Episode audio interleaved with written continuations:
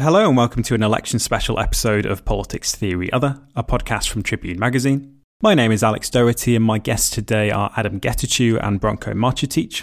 We talked about the US election results, why the blue wave failed to materialise, and how Joe Biden will govern with a Republican Senate and a Republican majority on the Supreme Court. Remember, if you would like to hear the extended version of today's interview, you can sign up as a PTO supporter on Patreon. For £3 a month, you can get access to extended versions of regular episodes, and £5 patrons also get exclusive access to episodes of PTO Extra, shorter interviews on current events. And if you're outside the UK, you can now also donate in US dollars or euros. Go to patreon.com forward slash poll theory other to sign up. Adom Getachew is Neubauer Family Assistant Professor of Political Science and the College at the University of Chicago. She's a political theorist with research interests in the history of political thought, theories of race and empire, and post colonial theory. We chatted about her excellent book, World Making After Empire The Rise and Fall of Self Determination, in episode 47. My second guest is Branko Marcetic. Branko is a Jacobin staff writer and the author of Yesterday's Man the case against Joe Biden. So, as of 11:30 p.m. UK time on the 4th of November, uh, we still don't know for certain who will be the next president of the United States. It looks, uh, given the way the mail-in ballots are skewing towards Biden, uh, that it's very likely that he will win the presidency at this point, and the networks are now calling Michigan for the Democrats. However, the Republicans are calling for a recount in Wisconsin, which Biden looks to have won by less than one percentage point, and predictably, Donald Trump is crying foul and threatening to take the election result to the courts. But before we get into the details of the results so far, I just wanted to ask how your election nights were uh, and to what extent your expectations uh, were confounded or, or confirmed, even. Um, so, Adom, if you want to go first, uh, uh, you spent the election in Chicago. So, um, how was your night and what result had you been expecting? Well, I think when the evening started and we turned on the television, I think around 7:30 or 8 p.m. I think we were cautiously optimistic. Um, and uh, the you know the initial counting coming out of Florida, it started with the mail-in ballots there, in fact, and not the day of votes. So it looked surprisingly good. Ohio looked surprisingly good early in the evening too. Um, but obviously, that was very quickly, uh, uh, you know, a false false promise and uh, I spent the most of the night up watching, even though, you know, I think uh, by midnight it was very clear that we wouldn't find out any much more until the following uh, day. So I think, you know, I think it wasn't that I expected a blowout. I was really hoping for something closer to a decisive victory on election day, in part to just avoid the kind of uh, legal maneuvering, um, you know, the forms of violence and intimidation and protest that might be on the horizon. Uh, clearly, that didn't happen. But it's not just that that didn't happen. I think there's some very surprising uh, results uh, that really, in which it seems that in some places Biden did um, overperform in comparison to Clinton, and in some places, very surprisingly, underperformed. So I think there's much, much to discuss and figure out over the next couple of days and obviously weeks and months ahead. And, uh, and Branko, you're in New Zealand, and it would have been uh, the early hours of the morning when the polls closed in the US.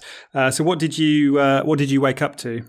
Uh, well, I really watched uh, through it, um, and then kind of went to bed and woke up about three hours later and kept watching. So, uh, you know, I guess that was the, the advantage of the, the time zone I'm, I'm currently in.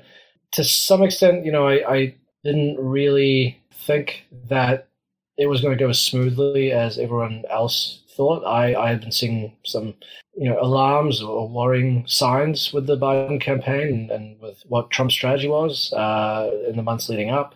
So I I was a little more pessimistic going in anyway. Um, and perhaps, you know, uh, less charitably to myself, maybe I was just trying to uh, avoid the uh, 2016 result that was really quite a shock.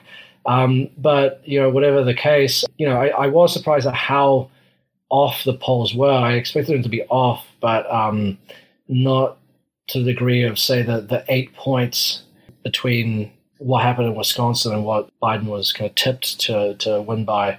and, and some of these other big margins, you know, Michigan similarly. I think that ended up being a surprise. But uh, yeah, it was certainly, it, it was definitely anxiety inducing. I will, I will say that, you know, because I think above everything, knowing what a second Trump term would mean for our prospects of preventing uh, climate catastrophe and having seen some of uh, Trump's attempts in, in this final year to kind of centralize the uh, federal bureaucracy under him and kind of install loyalists at certain posts. Uh, you know, it could have been if he had a second term, it could have been very dicey. So, so it's good that that has been avoided, uh, at least for the time being. I mean, the narrative last night seemed to be that the uh, Democrats were having, you know, almost a sort of devastatingly disappointing evening. But now uh, it looks like they can still comfortably win the Electoral College, not with a sweeping landslide, of course. Biden will win the popular vote, perhaps by around five percentage points. On the other hand, the Republicans will still hold the Senate, uh, while it looks like the Democrats have lost seats there as they have in the House as well, although they will uh, hold on to Congress. Um, Exactly how disappointing a night do you think this is for the, the Democrats, and how do you think the Biden leadership are going to uh, spin it? Well, um, I think probably the biggest disappointment is that this election, you know, it happened in the context where a quarter million Americans have died due largely to, you know, state neglect, uh, inability to prepare for and respond adequately to the pandemic. Uh, it happens in a context where there hasn't been an adequate economic response to the fallout of the pandemic. So, all of these things, I think, you know, had these things not been the case, had this not been the context, I think it's now clear that probably Donald Trump would have won by huge margins. Um, mm. So I think their inability to turn this moment and this narrative into a bigger win, a more decisive win for the Democrats is I think, really shocking and surprising. Um, I don't imagine that that's that's the story they'll be telling, though. I think uh, the story will be, you know, we defeated an incumbent president. That that one term, mm, one term presidents, difficult. which is very difficult. It's very rare, um, and I think that will be what they harp on. I think they will you know reiterate if if they in fact manage to win back all the midwest states that will be an important rhetorical point for them. These this is the so-called blue wall. This is the thing that had given trump the election so they I think that will be an important part of their narrative. Uh, there will be other issues that they might have a harder time explaining if it shakes out the way it looks like it is, it is now, including uh, exit polls that show that Trump might have won higher numbers of Latino voters and even some African American voters than he did in 2016. Um, the question of the strategy for the Democrats in 2018 and now has really focused on suburban voters. So, how much they can rely on that group of people, I think, will be a question. But I think that they will largely focus on a, a kind of historically unlikely victory against an incumbent president. And Adom, do you, do you see this as, as a straightforward vindication of the position of uh, left Democrats and supporters of Bernie Sanders, or, or do you think it's more complicated than that? I think it's much more complicated than that. Um, you know, of course, I was a big uh, Bernie Sanders supporter uh, in the primary, but it, I think I think we'll have to think a lot about. So, for instance, one thing that's striking is um, in the, in exit polls again the exit polls this year we have to be cautious given given the ways that um, so many people voted by, by mail and absentee uh, so these they may not be as clarifying about what people what what people were thinking mm. but people who thought the economy was the most important thing were likely to vote for Trump it looks like uh, so it's unclear that a straightforwardly program policy around material equality and redistribution would have been sufficient. Now, at the same time, there's other signs that may suggest otherwise. So Biden lost Florida, but uh, Florida became the, I believe, 12th uh, state, maybe the eighth state, to pass a $15 minimum wage. Uh, and that you know that referendum got a million more voters than Biden did in, for um, for the presidency in that state. So there also so that's also a question. How is it that people seem to be committed to certain kind of left democratic policy programs, but yet, you know, it's people voted for that referendum, but also voted for Trump.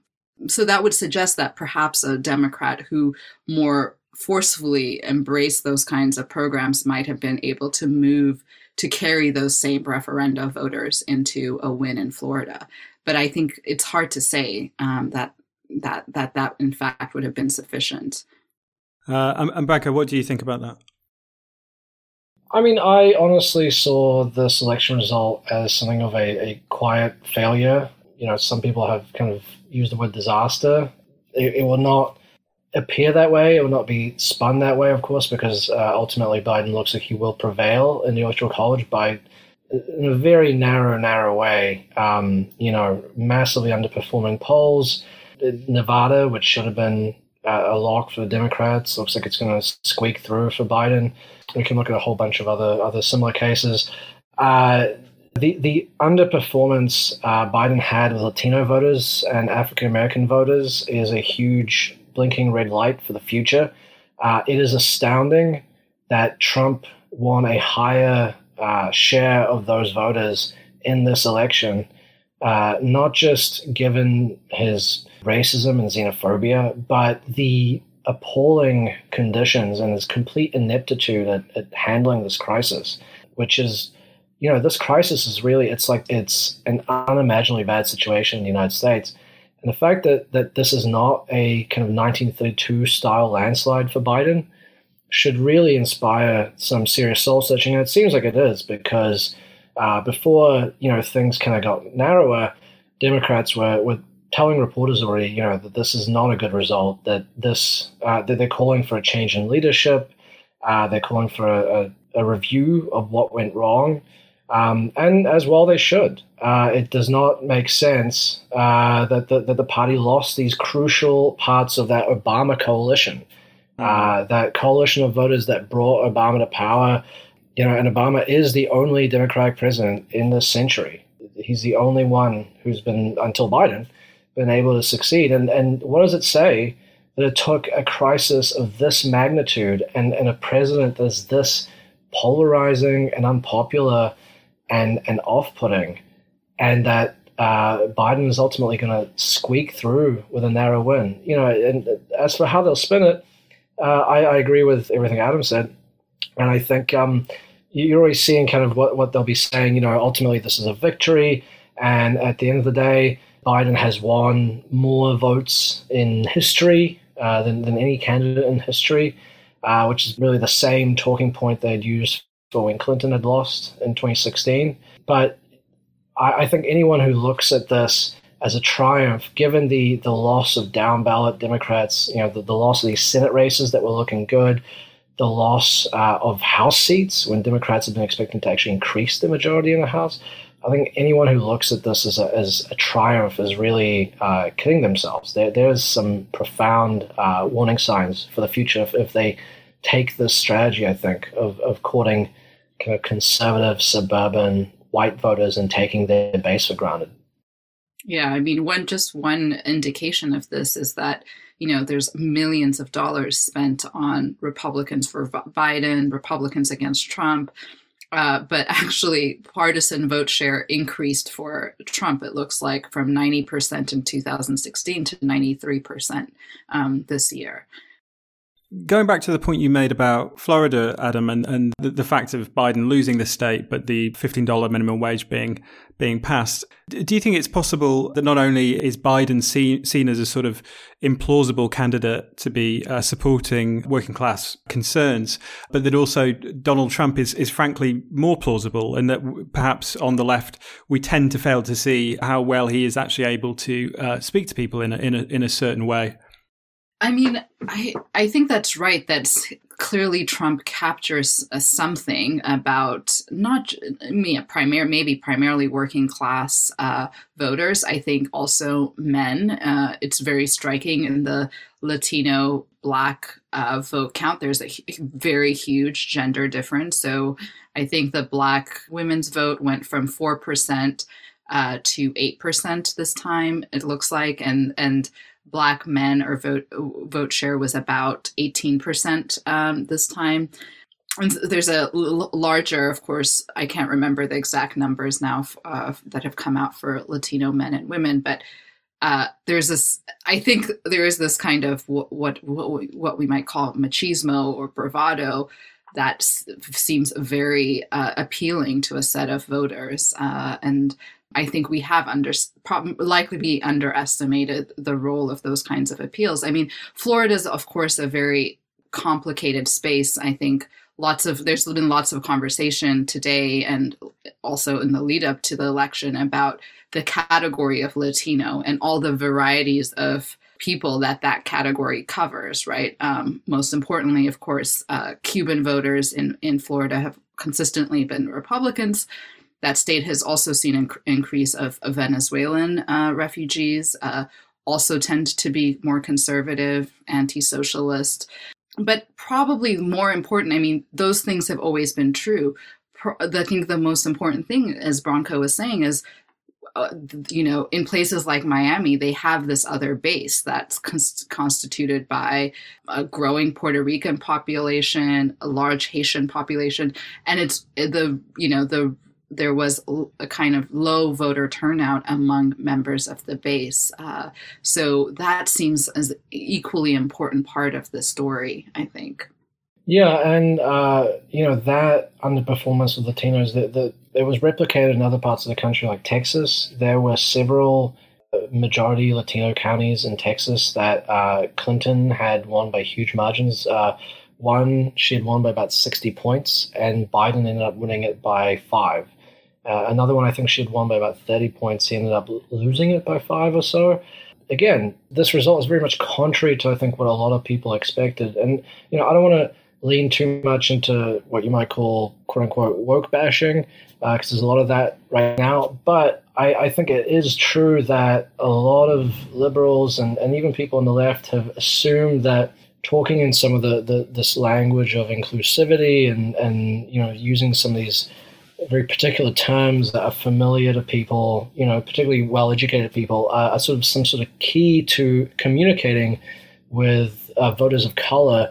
And I think this election has really been a repudiation of that. I mean, a lot of the candidates that kind of did this stuff didn't really do that well in the end, uh, like Elizabeth Warren, Kamala Harris. The, the people that did well uh, are Biden, uh, there was Sanders, um, and of course, as we see, I mean, Trump's total rejection of the stuff, not just in not using it, but in actually being hostile to it, um, was I don't know if it, it was the reason they attracted certain people from these demographics, but certainly it was not enough to turn them off him. And I think people on the left, whether it's liberals or, or further left, we really have to look at this and, and figure out a new way to communicate with people that, you know, it it's, it doesn't necessarily mean that we avoid that language completely, but we have to understand that it's not enough, that we have to really talk to people's needs at a more fundamental level rather than sort of just expecting that we can unlock some magical secret to, to appealing to them by, by using specific phrases and words. Yeah, I mean, I think the other thing, especially around the Latino vote, is I think there was a sense uh, by the Biden campaign and more generally by Democrats that the anti immigrant rhetoric of Trump would be sufficient to, um, you know, to keep the Latino voters in the in the Democratic Party. And I think you see quite a range of views around immigration, especially the question of illegal immigration or undocumented immigration, even among, you know, uh, immigrants, especially second and third generation immigrants. I mean, you know, a majority of ICE officers are Latino. Uh, so I think there's a kind of sense in which this is true also of the, the black vote that the kind of racism of of Trump was all that needed to be said to these voters, and that and that it, even that didn't need to be said to them. In fact, that uh, it could speak for itself. I also think, I mean, it's it, this is true. I felt also with the 2016 election, it's hard to know what Biden stood for. You know, uh, mm, yeah. I mean, he the words and rhetoric he used are dignity, and you know something else like it. Um, so malarkey. I seem to remember hearing that word. malarkey. That's right. Uh, so in that sense, it's it's really striking that I think the 2016 and this 2020 campaign are very similar kinds of campaigns. Ones that thought, you know, the brazenness of Trump was sufficient and all that needed to be said was some kind of bland statement about unity, propriety, and that the real work was to be chasing, you know, suburban voters uh, in a, a, variety of places. And I mean, it didn't work in 2016, and in the in this year with the worst crisis we've faced in, in a century, it barely worked. It looks like. So I, I, I mean, I hope there will be some serious rethinking. Well, and on that point, you know, there was, uh, I think, a really revealing moment. It, it sort of showed us how little the Democratic Party and kind of surrounding college industries understand the voters that they're trying to appeal to, where four or five days before voting, the Biden campaign kind of put out this release that they said was their way to activate the Latino vote to get Latino voters out and, and passionate for Biden. And they promised um, to track down the uh, on day one when they when they're inaugurated to track down the families of the, the kids who have been separated from them which of course is essential and, and the bare minimum of what should be done to make up for the, the crimes of the Trump administration. But um, it was very revealing that they a believed that this was a policy that only Latino voters cared about, and not voters in general, any voters who care about basic decency and human rights. But also that this was the policy that Latinos most cared about more than any other. And what's really surprising about this is that during the Democratic primary, Bernie Sanders had really dominated with Latino voters. They were a core part of his base, the exact group of voters that underperformed for Biden. And he had a Latino outreach director, Chuck Rocha, who you know was always on TV talking about uh, when Sanders was starting to, to get these wins and, and do well among Latinos, explaining what it was that was uh, attracting Latino voters to him, uh, to Sanders' message, and stressing that you can't just go to Latino neighborhoods and, and say immigration, immigration, immigration. Of course, immigration is important, but you know, Latino voters are as, as complex and, and and, and varied as any other population, and they care about more things than just immigration. They care about things like healthcare. They care about things like, you know, for instance, drug policy, higher wages. Uh, you know, these bread and butter issues that when you really look at it, unite a whole broad swath of voters beyond just Latinos. Um, and, you know, I, I would hope that the party would uh, reach out to him and, and maybe some of the other people that were in the Sanders campaign and try and learn from them if they actually want to stop Trump from continuing to to, to poach these voters or, or you know any other right wing populist that comes along. I, I hope so. You know, I sadly I'm I'm not super optimistic that they will learn this lesson. On the question of, of Donald Trump's racism and, and, how to, to make sense of this apparent Im- improvement in the numbers of black and, and, Latino voters for him this time around, I mean, one thing I, I saw suggested was that there was there's perhaps been a, a, quite conscious effort to play ethnic minorities off against each other. And uh, I suppose the thought I had about that was that it's not obvious that there needs to be that level of sophistication here, and that it's it's more a question. I think perhaps you were alluding to this, Adom, that Trump's racist uh, rhetoric it lands lands differently with different people. For instance, um, there will be, uh, you know, perhaps a, a, small minority of Latino people who just, you know, conceive of themselves uh, as white, for instance, and who will not be put off by those messages and may even uh, be attracted by them. Uh, I d- I don't know what you think about that.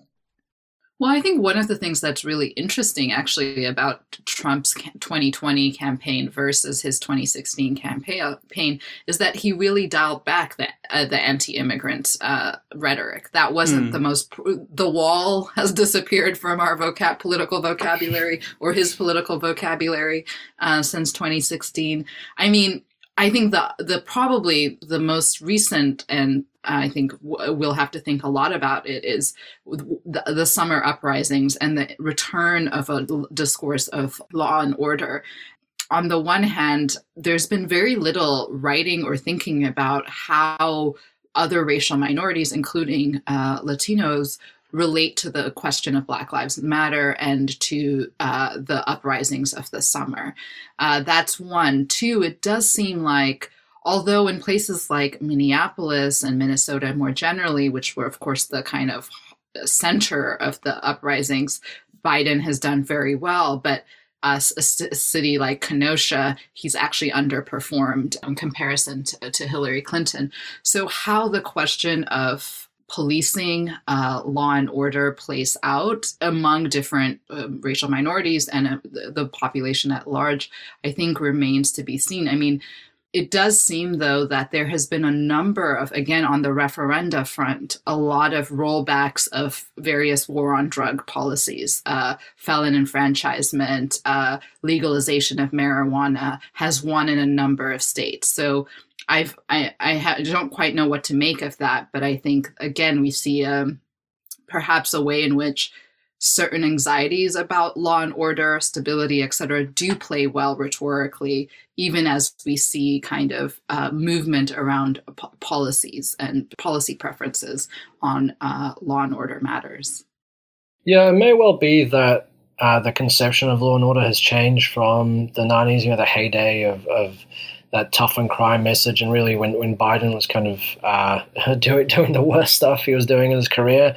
Um, I'm not sure if if drugs, uh, especially drugs like marijuana, are seen as this kind of uh, gateway to uh, chaos and crime and, and, violence as they were, and you know, of course, but because now we, we have a much better the, the public has a much better understanding and, and knowledge of this stuff.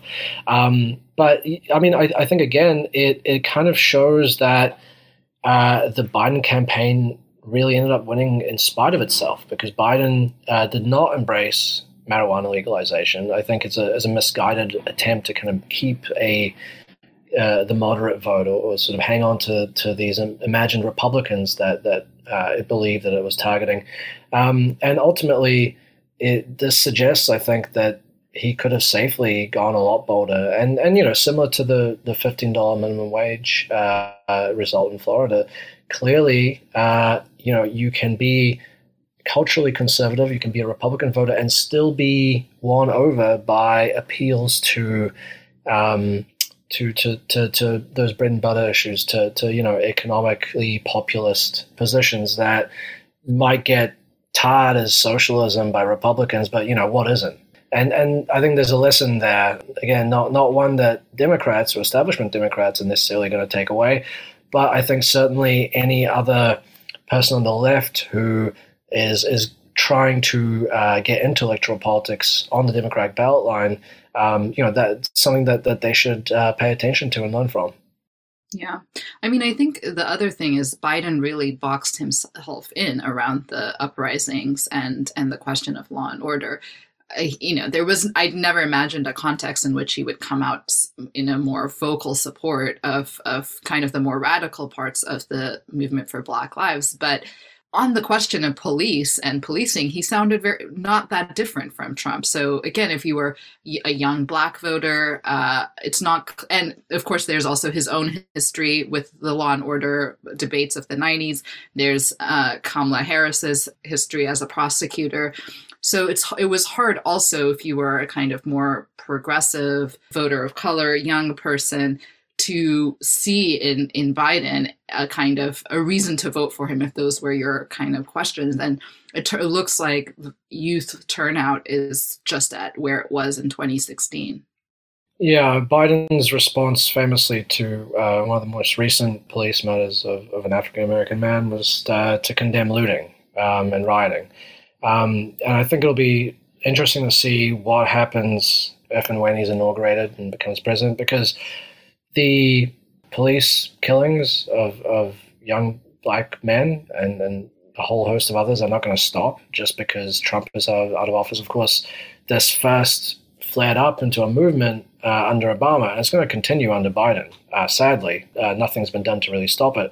And then the question becomes if we do get uh, protests on a similar scale, perhaps we won't see anything as big as, as what we saw this summer, but if we see protests um, at least rivaling or, or approaching uh, what we saw. Does Biden take a heavy hand to this? Does he in an attempt to secure this promise of normality that he has given his um, mostly conservative and, and, older and wider voting base, does he step in and try and uh, stop it by force in a similar way that Obama did, or does he do something different?